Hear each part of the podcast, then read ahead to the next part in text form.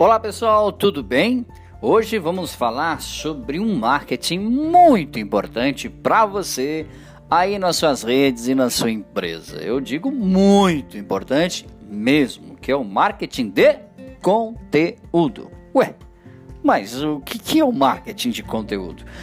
É, eu vou fazer uma pequena análise com você neste momento, nessa pequena conversa que nós temos aqui, que não dura normalmente mais do que 5 minutos. Preste atenção. É, quando a gente fala de marketing de conteúdo, a gente está falando sobre a empresa valorizar benefícios e não produtos.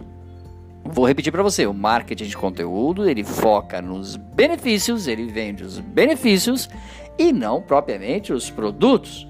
O marketing de conteúdo ela, ela é uma estratégia né, focada na criação e distribuição de conteúdo relevante, como artigos, e-book, post nas redes sociais sem promover explicitamente a marca.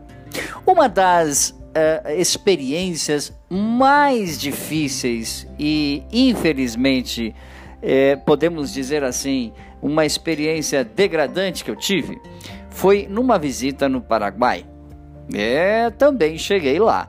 Chegando ao Paraguai para comprar produtos ou serviços, eu precisava de informações sobre esse produto, que, eu, que era um artigo eletrônico, que era exatamente equipamentos eletrônicos para a minha agência de publicidade. Né? Periféricos como computadores, notebooks. E eu, quando chegava em muitas, 80% das lojas, eles só falavam uma coisa para mim. Leva, leva, leva, toma esse, leva, leva, leva. Eu falei, calma, eu preciso entender o produto. Leva, leva, é bom. O que, que eles estão dizendo para mim? Não há conteúdo nenhum.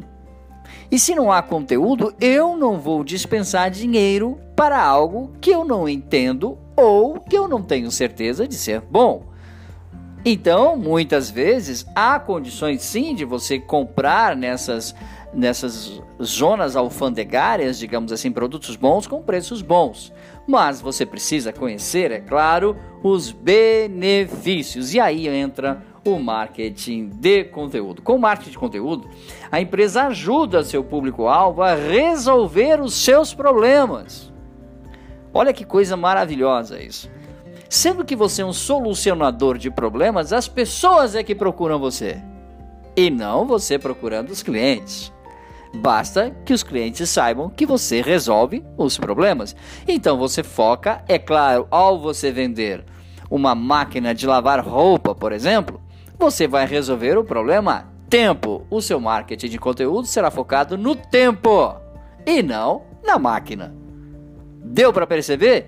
Então, cada dia mais clientes estão focados em empresas que fazem um marketing de conteúdo, que resolvem os problemas e não que querem vender máquina disso, máquina daquilo, roupa disso, roupa daquilo.